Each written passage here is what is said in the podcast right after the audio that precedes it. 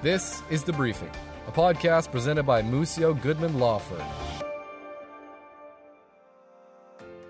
So what happened is, usually before the new system was put in place, if an insurance company that is providing extended health benefits, so paying for prescription or treatment, those sort of things, or covering short-term or long-term disability, they used to have the opportunity under the legislation, under the common law, under contract law, that they could um, subrogate, which means they could get their money back from I C B C.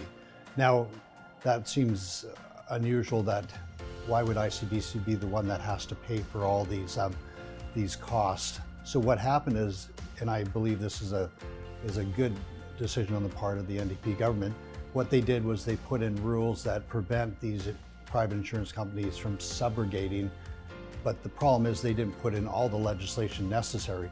So the end result is that most of these insurance companies have taken the unusual step of, of changing around their contracts or their policies and procedures, whereby if you're in a motor vehicle accident that's at no fault of your own, that you no longer are entitled to get any benefits whatsoever.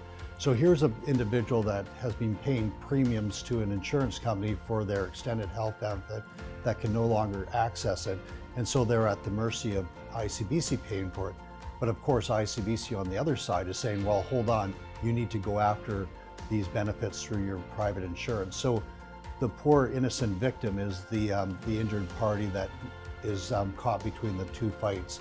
So it's a simple point um, that the government could easily change the rules, the Insurance Act, whereby all they have to do is um, limit the ability of the insurance companies to change their policy and procedures, so they um, they basically prejudice against injured parties, and they have to pay out these benefits. I C B C would win. Um, the injured party would no longer be compromised. It seems like the obvious solution, but right now it's uh, what's happening now is the, of course, the injured person is the one that's um, most impacted by this new legislation, which was not put in properly in my respectful view.